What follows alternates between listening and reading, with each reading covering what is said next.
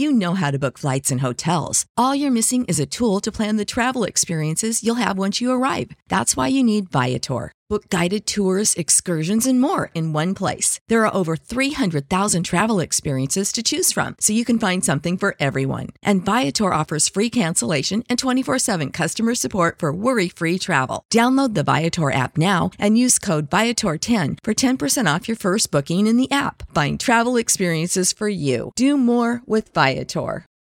For the ones who work hard to ensure their crew can always go the extra mile, and the ones who get in early, so everyone can go home on time. There's Grainger, offering professional-grade supplies backed by product experts so you can quickly and easily find what you need. Plus, you can count on access to a committed team ready to go the extra mile for you. Call, click Grainger.com, or just stop by. Grainger, for the ones who get it done.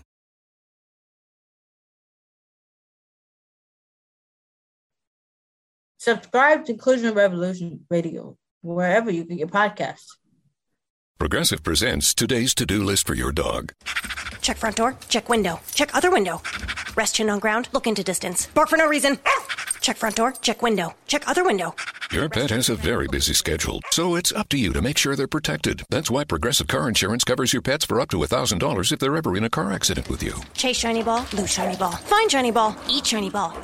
Get coverage for your pets with anti-auto policy from Progressive. Progressive Casualty Insurance Company and affiliates. Coverage for cats and dogs included with the purchase of collision coverage and subject to policy terms. This is a podcast from Minute Media. Derek Jeter! This is the Yanks Go Yard podcast with Adam Weinrib and Thomas Carinante. Welcome to a Monday edition of the Yanks Go Yard podcast. I'm Adam Weinrib alongside Thomas Carinante, and we've got all the scoop for you on Aaron Boone and Brian Cashman's postseason. Oh, what's that? Sorry, they haven't spoken yet to anybody. It's been almost a full week since the Yankees lost the wild card game. We haven't heard a peep from either of those people since Aaron Boone said we're closing the gap. That the gap is getting close. Got it. Okay, great. Well, we won't talk about then.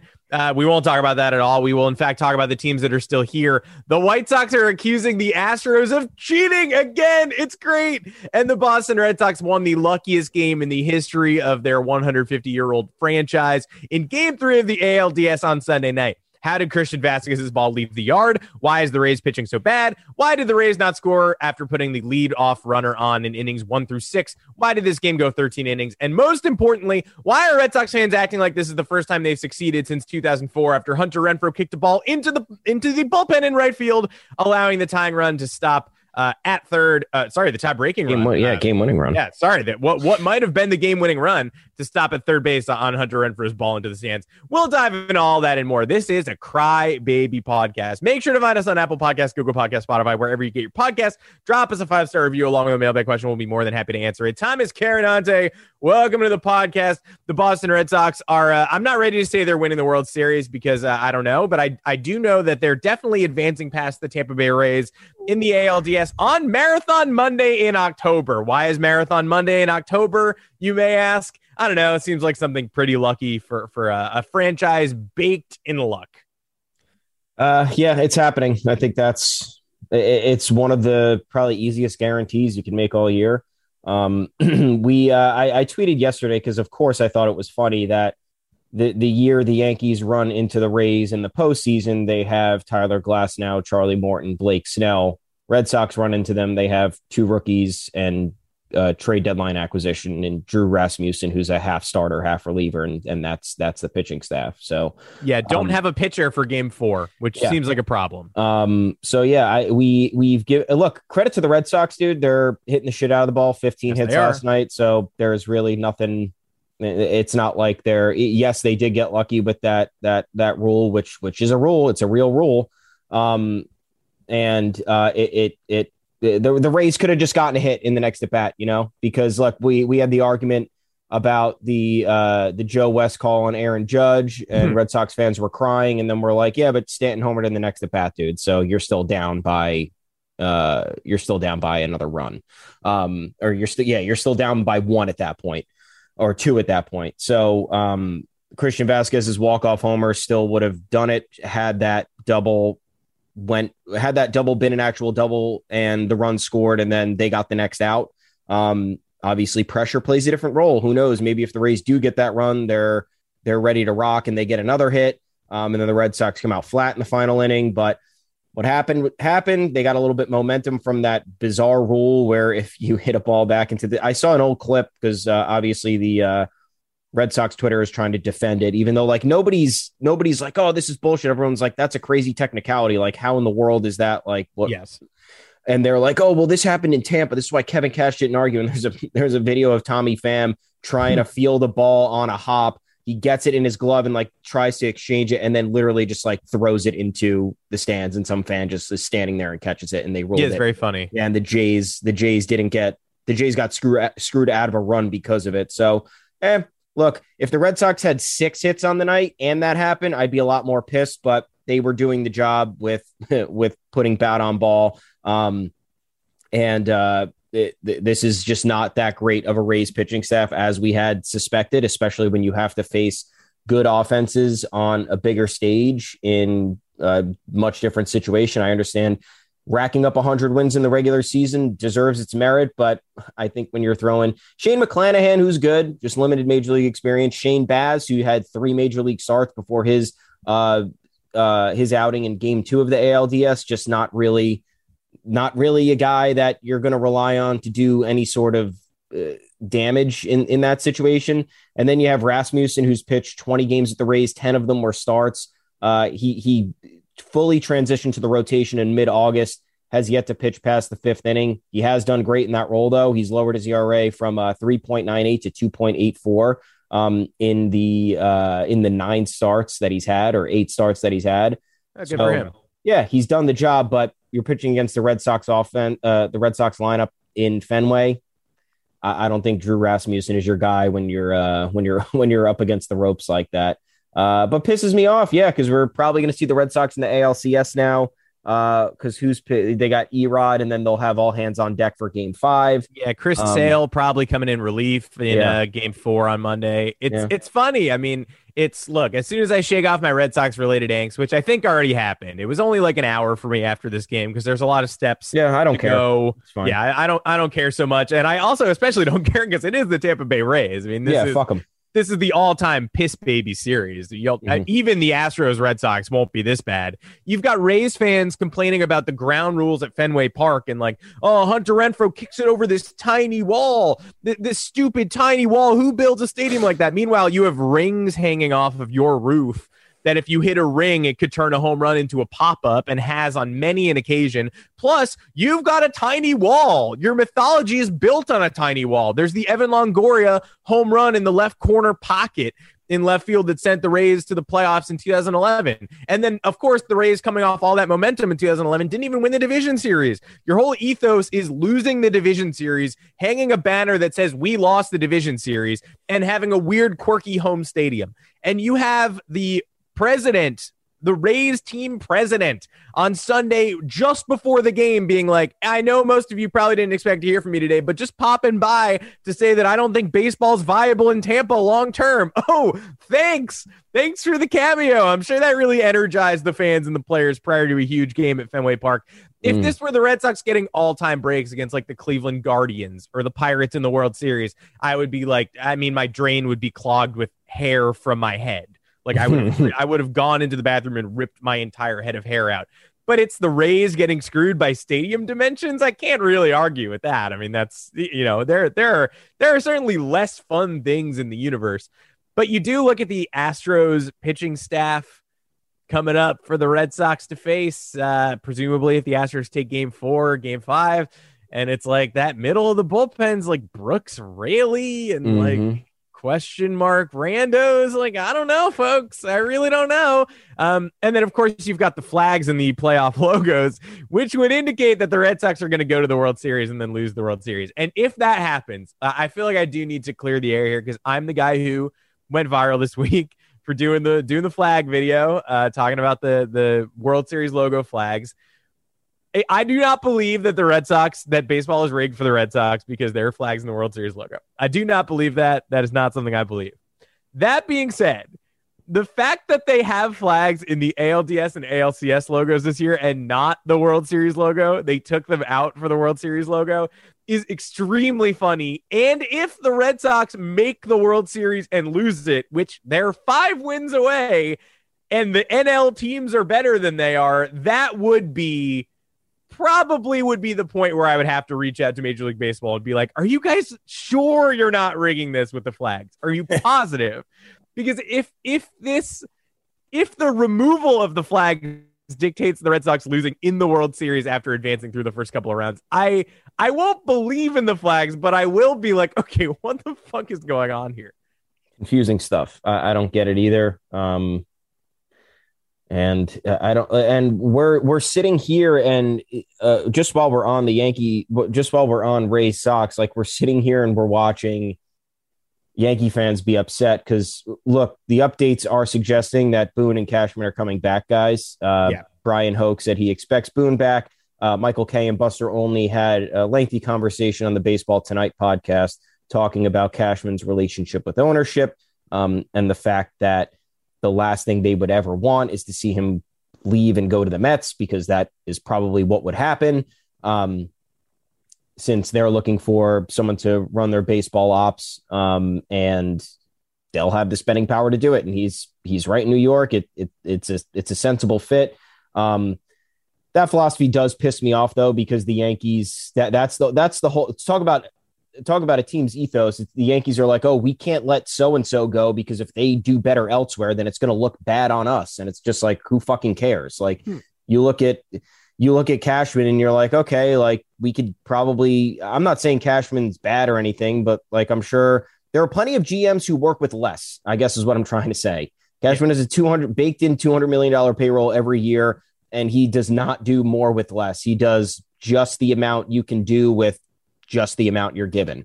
But that being said, all the knee-jerk fans are looking at the series being like, oh, so the Rays are here and the Red Sox got a Rays guy in their front office. So like, why don't we just load our front office up with Rays guys? And it's like, okay, first of all, this is not, I will be the guy to say, this is not Chaim Bloom's work. It's simply not. The Red Sox got back Alex Cora in a turn of events that should have never happened.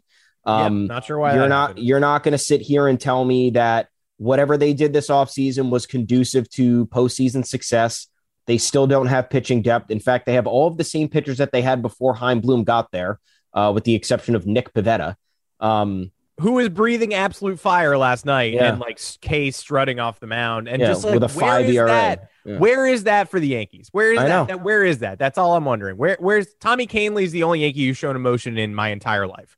Although Loaizaga was pretty fun. This Severino year. Got pumped in his few outings. So, I mean, look, we need, I guess more. I'm screaming about nothing. No, but where is the random 5 ERA guy who's dominating for 5 innings? That's what I want. I want a Justin Wilson coming off the mound and like throwing his glove at the opposing dugout. That's basically what Nick Pivetta was last night. It would have been like if Justin Wilson threw 5 shutout. Yeah. Did the moonwalk off the mound every time he went back to the dugout.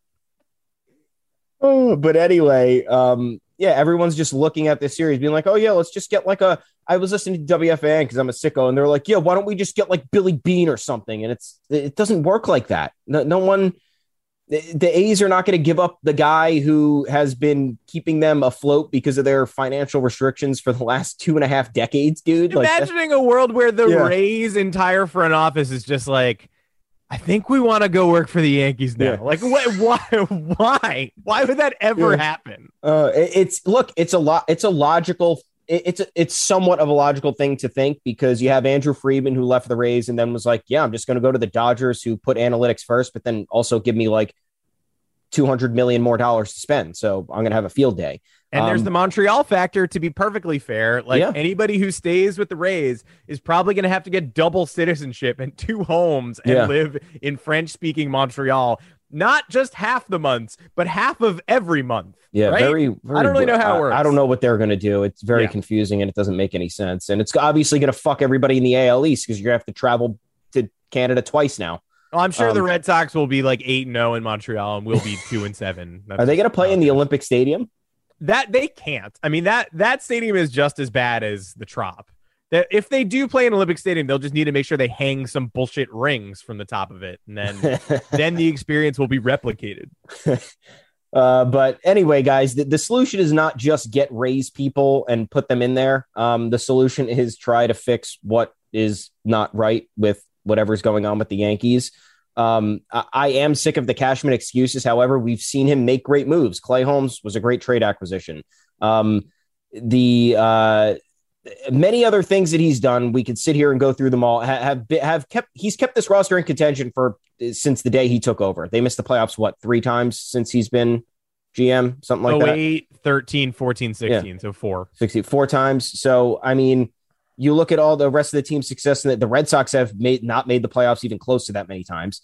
The Red Sox have finished last several times. Yeah, they just win the World Series and make up for it. But the thing is here, I think that the solution would be maybe to bring in an assistant Rays dude to just look at whatever the hell Cashman is doing with analytics or his roster formulation, because I don't like the Rays would not have allowed this lineup to be right-handed heavy as it was. The Rays would not be, I don't even know what we preach analytically, but it clearly doesn't work. We have players playing out of position. I know the Rays do that, but they don't do it to the extreme that we do, where it's affecting offensive output and whatnot. They more so have robots who are like, yeah, I'm still going to dominate on offense, and maybe I'll have a few gaffes on defense. But long story short, the answer is that Cashman is a very good GM.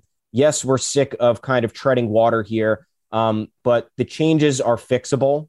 And if we know the Yankees are not going to get rid of him because of the longstanding relationship. So the other option is to kind of change the makeup around him to see what else could be done, because he's still one of the most well-respected. He still knows what he's doing in the off season at the trade deadline. You want that experience. You want his connections, and relationships that he has with opposing executives. So change the infrastructure around him with maybe some of these Rays, or maybe you get a Brewers or a Dodgers guy, who knows, anything can happen. And that, in my opinion, is the answer. Yeah, I would love to hire Eric Neander from the Rays. I just don't foresee the entire Rays front office just being like, well, time to pack it up and move on to New York. Like, unless, though, they flame out against the Red Sox, in which case, things get a little more interesting if the 100-win Rays clatter to the turf in Game 4, which, again, it is Marathon Monday. They will do that. The Red Sox should wear their yellow jerseys, and if they don't, I'll actually be kind of upset with them. They should absolutely do that. Yes. We're going to take a quick break. When we come back, the other ALDS. Underdog Fantasy is the fastest growing fantasy app and easiest place to play fantasy sports. Just jump on underdogfantasy.com or download the app, draft your team, and that's it. And if drafts aren't your thing, they also have a pick'em game where you can win 20 times your money in a single night. Use promo code RADIO, and Underdog will double your first deposit when you sign up with up to $100 in bonus cash. Deposit $100, get $100 free. That's promo code RADIO. Terms and conditions apply.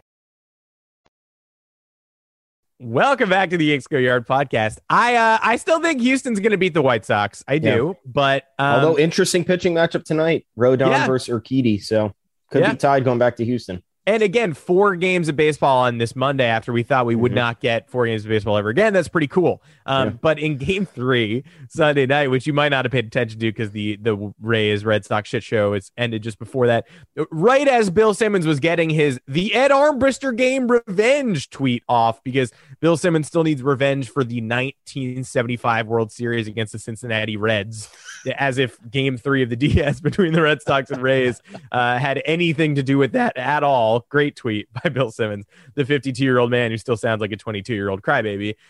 The White Sox and Astros were getting underway. That game was 5-1 Astros. It quickly became not that, and it ended up being 9-6 White Sox and then 12-6.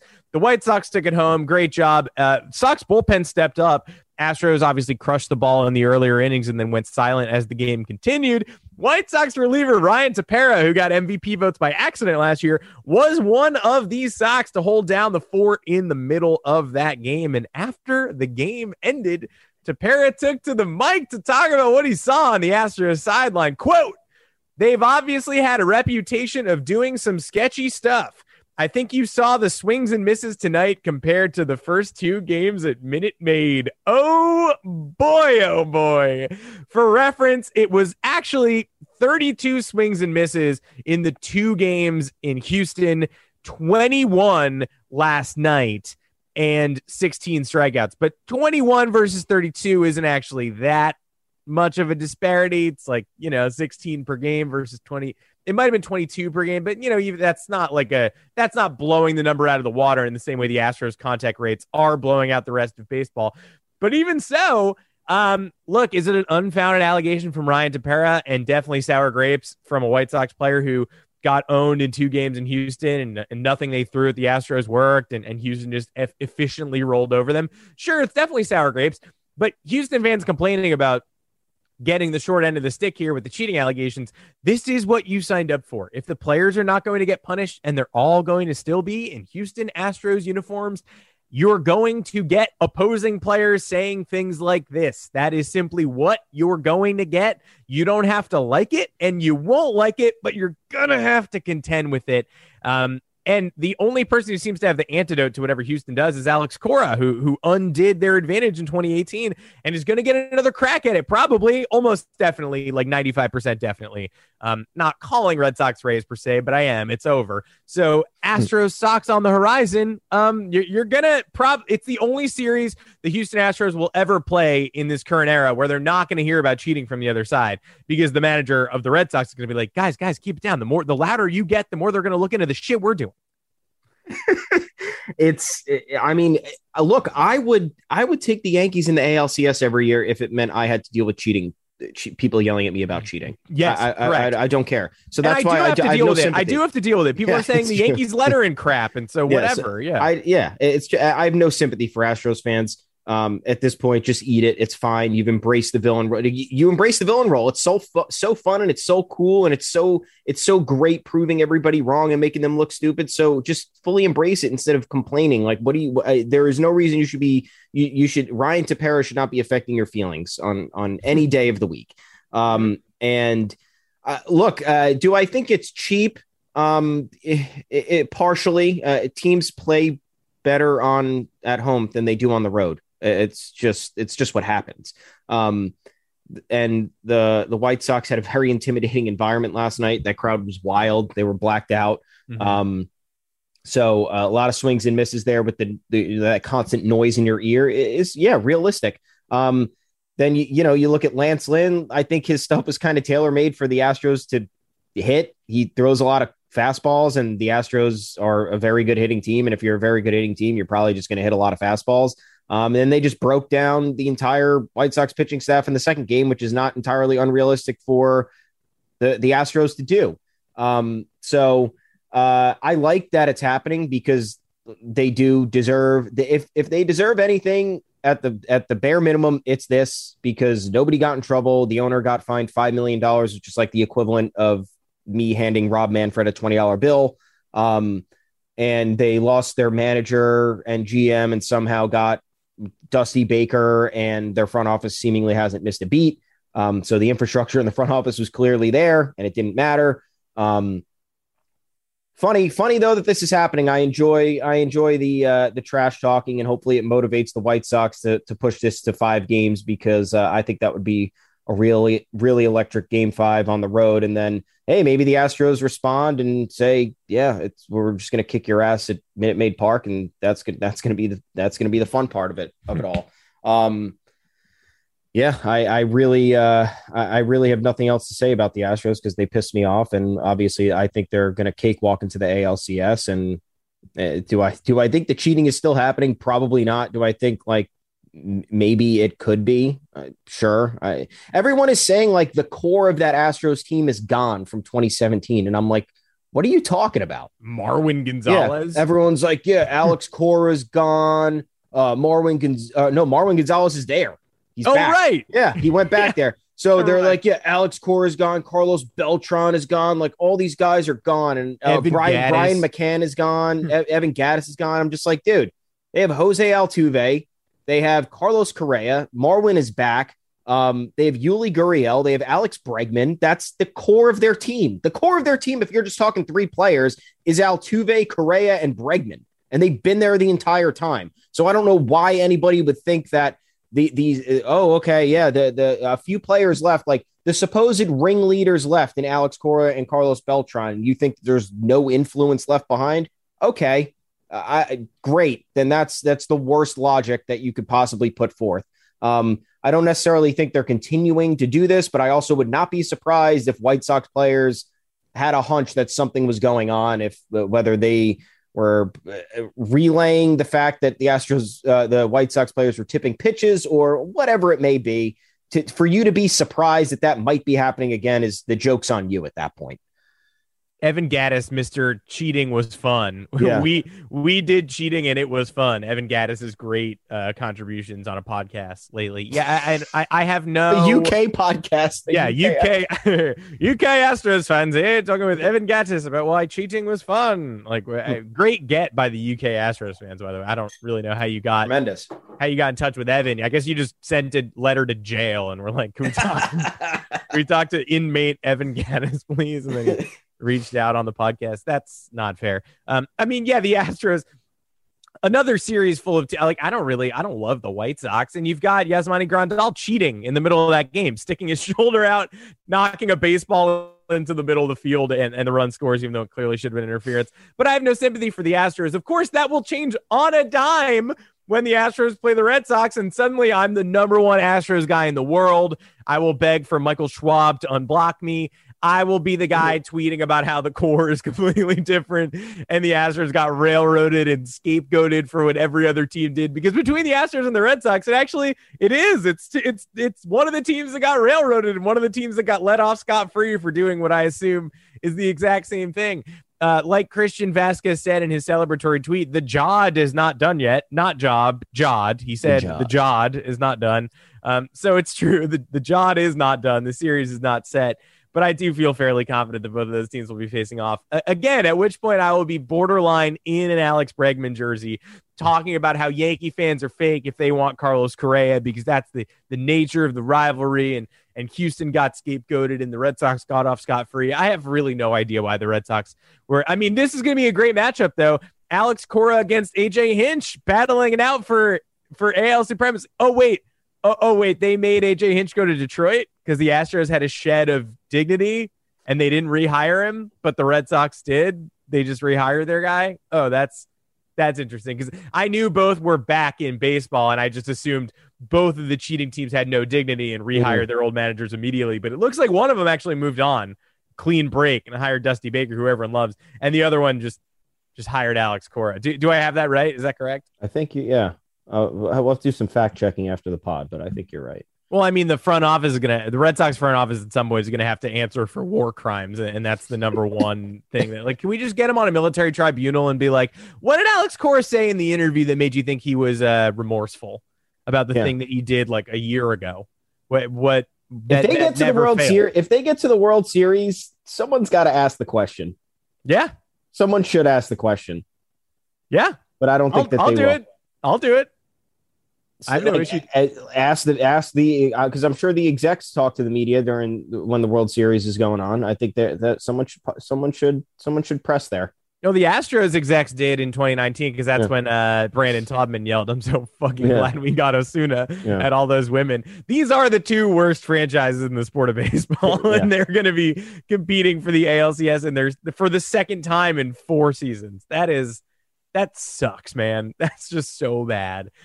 If we could get the Brewers versus the Dodgers on the other side, it will be a 2018 exact identical rematch on both sides. Do you realize this? Yeah. This year's Brewers team is better than that Brewers team. This year's Dodgers team is definitely better than that Dodgers team. But of course, you've got me sitting here going, all right, it looks like the Red Sox are going to get past the Rays. That never should have happened, but it looks like it will. Then they get the Astros. In the middle of the Astros bullpen isn't the same. The Astros are throwing Urquidy and Luis Garcia, and Zach Greinke's in the bullpen. And this isn't even the rotation here is horrible. They get to the World Series, and it's either the Giants are missing Brandon Belt or the Dodgers are missing Max Muncy. And the Brewers are missing no one, but Christian Yelich has been bad all year. And then all of a goddamn sudden, it's the same thing.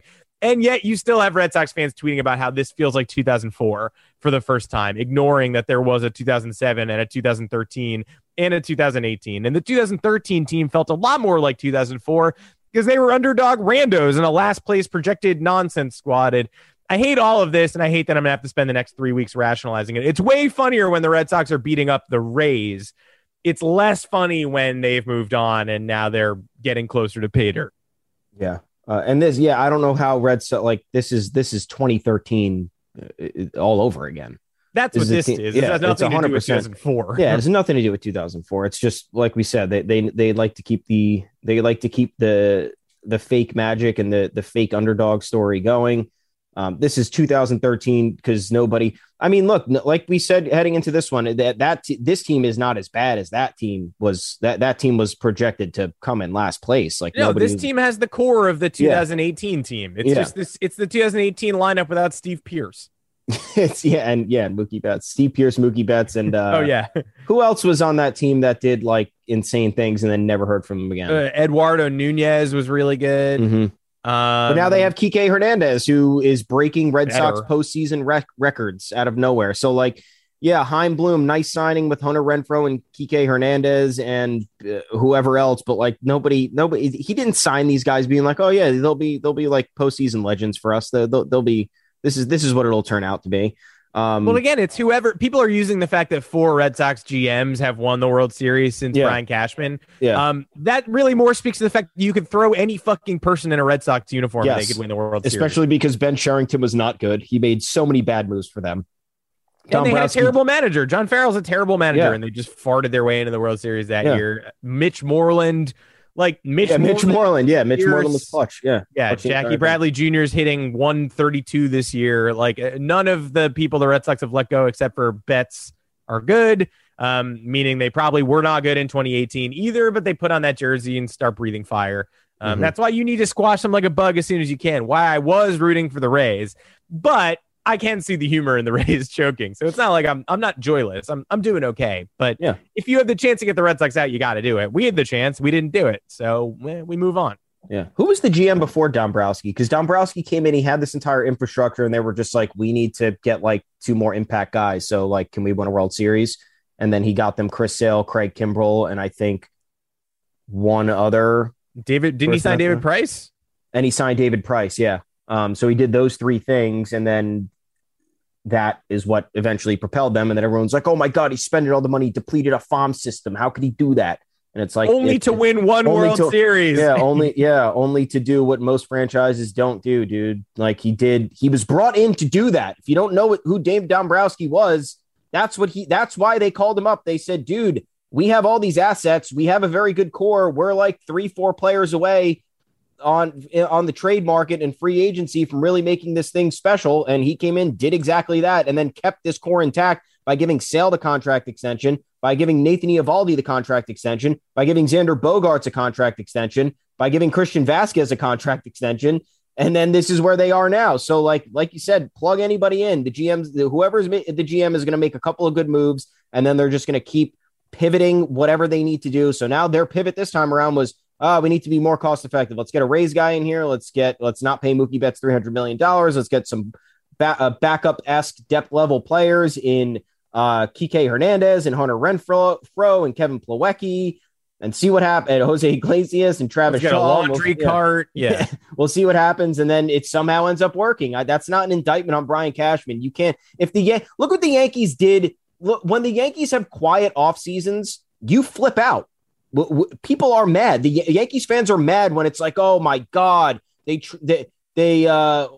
they do earlier this offseason, like one of the, they signed Lucas Litke and they brought in somebody else like that didn't matter. And everyone's like, cause the offseason didn't get off to a hot start. You're freaking out when the Yankees don't do the big offseason splashes. So what do you want Cashman to do? You want Cashman to do these low-level moves that you get mad about anyway that end up turning out okay? They signed Marwin and cut him. Is that what you wanted Brian Cashman to do? Yeah. So I just and that's my other. I'm not defending the front office. I'm not defending Brian Cashman. I just you don't have the solution. We don't have the solution. It's a lot of you look at the Rays and the Red Sox, and it's a lot of cohesiveness. Like I think they play better as a team, which speaks to the culture of the Yankees, which probably needs a change. But the players that overperform and exceed expectations by a mile have nothing to do with Chaim Bloom, have nothing to do with the Rays analytics. It just doesn't. It's lucky. I would say that the manager also plays a role in this by plugging these guys into the right spots. I think Alex Cora's use of Kike Hernandez in the lineup, moving him all around, has been brilliant. And the bullpen, and using the starters to just map, just eat it up over a depleted bullpen. It's genius. Yeah, the Yankees always have a finite blueprint, and then if they go off of it, it's all hell breaks loose. So that's a problem with it. But you're not going to tell me the personnel moves of these two franchises are what you're jealous of, because they're not. Because the Red Sox just traded Mookie Betts and replaced him with three okay players who are, once again, outperforming expectations for reasons we don't know. The Rays got rid of 2/5 of their starting rotation that brought them to the World Series, and they won 100 games. So if the Yankees let half of their rotation go next year and then traded Aaron Judge and brought in a bunch of dopes who are going to who have high spin rates and can ping pong between the bullpen and the starting rotation, and then you bring in an outfielder, Hunter Renfroe-esque, who has a cannon arm in right field, is going to bat 250 and OPS 800, you're not going to be happy with that. And that move is those moves are not going to work out for the Yankees. It's just not going to happen. So there needs to be a combination of the big ticket free agent signings and the moves around the edges, which once again, I think Brian Cashman has largely done a good job of. And we'll talk about how this kind of comes from the top down. Like, I understand Brian Cashman doesn't do more with less, but he also does like just enough what he has to do with what he's given. And did you think in the middle of the Yankees at prime World Series window that they were going to cheap out and not go over the luxury tax? If they could have went over the luxury tax this offseason, they could have had a number of other players. They could have had a completely different team, and they could still maybe be playing baseball right now. So Brian Cashman did what he had to do with the financial constraints. But that's on the you have to look at the bigger picture here. That's ownership's fault for not saying, okay, we can really do this. So, let's spend an extra $25 million, get hit with a, $10 million, $5 million tax bill, and then it'll be all worth it when we're having the parade in November. But no, they didn't want to do that. Brian Cashman did what he had to do. He got Tyone. He got a bunch of bullpen pieces that ended up working. Wandy Peralta worked out. Clay Holmes worked out. Who else did we get? Joely ended up being okay. Like, It was really fun. For all the injuries the bullpen had, the bullpen was fine. The lineup just simply didn't hit. The defense was problematic. The voice in the clubhouse was arguably the biggest issue. I don't know. So for just circling back to the point where you think just plugging anybody into the Yankees front office who can use analytics better is the answer. It's not the answer. The diagnosis here is that the Red Sox and the Rays have certain infrastructures in place that work for them, and they also get extraordinary results from signings that should not be yielding those results. Yeah, they're great at this, and Alex Cora is incredibly good at this. And by this, I mean positioning people in the Green Monster at Fenway to signal balls and strikes from the tiny hole using a micron camera. No, Alex Cora is incredibly good at this. I wish we had a manager with half the instincts he does. And it's mostly motivational instincts. Honestly, that is the difference. Some of the Red Sox, I don't even remember who it was, said that when they were down 5-2 in the first inning of game two, he was running up and down the dugout screaming, telling them that they all have 8 innings left. Yeah. Aaron Boone thinks the Yankees are turning the corner 77 times a year. Imagine Aaron Boone walking up and down the dugout when the Yankees have just given up a grand slam to Jordan Luplow, being like, look at the scoreboard. It's not over. It's never over. Like, I would kill for that. I would pay $1,000 of my own salary per month if the Yankees could hire somebody who did that, who behaved like that and acted like that. It is what it is. I hope the Red Sox lose sooner rather than later. I don't know if they will. It's a different group of people than it was in mid-September or mid-August or whenever their COVID outbreak decimated their roster. They've bounced back from a lot of devastation this year. And so congratulations to them. But the job is not done. They have only won game 3 of the ALDS. So more baseball on the horizon. 4 baseball games today. Let's get after it. That is it for this edition of the Red Sox Astros Go Yard podcast, featuring minor thoughts on Brian Cashman and the New York Yankees. You can find us on Apple Podcasts, Google Podcasts, Spotify, wherever you get your podcasts. Drop us a 5-star review along with a mailbag question. We'll be more than happy to answer it. Until next time, I'm Adam Weinrib. You can find me on Twitter at Adam Weinrib. And I'm Thomas Carinante. You can find me at Tommy's_takes. Welcome back, haters. It's hater off-season time. Head on over to yanksgoyard.com. Plenty of content there for you to check out. A lot of rival content, a lot of off-season stuff, looking ahead, what's going on, all the good things. Talk to us on Yanks Go Yard FS, the official Twitter account. We're not going to be there as religiously because the Yankees are not playing. But hey, we'll take a question. We'll take comments. We'll take any sort of discourse from any medium. Let's have fun. Let's talk more. And next time you hear from us will be Wednesday. And I really just hope it's not the result that we don't want to see. Or yeah, I don't want to see any, but more. I can't be pained with more Red Sox wins. I really can't. Me neither, but prepare yourself for it. We'll see you on Wednesday. Underdog Fantasy is the fastest growing fantasy app and easiest place to play fantasy sports. Just jump on underdogfantasy.com or download the app, draft your team, and that's it. And if drafts aren't your thing, they also have a pick'em game where you can win 20 times your money in a single night. Use promo code RADIO, and Underdog will double your first deposit when you sign up with up to $100 in bonus cash. Deposit $100, get $100 free. That's promo code RADIO. Terms and conditions apply. Support for this podcast and the following message come from Corient. Corient provides wealth management services centered around you. They focus on exceeding your expectations and simplifying your life. Corient has been helping high achievers just like you enjoy their lives more fully, preserve their wealth, and provide for the people, causes, and communities they care about. As one of the largest integrated fee-only registered investment advisors in the U.S., Corient has deeply experienced teams in 23 strategic locations. Corient has extensive knowledge spanning the full spectrum of planning, investing, lending, and money management disciplines. Leverage Corient's exclusive network of experts to craft custom solutions designed to help you reach your financial goals, no matter how complex they may be. Real wealth requires real solutions. For more information, connect with a wealth advisor today at corient.com. That's corient.com. Corient.com.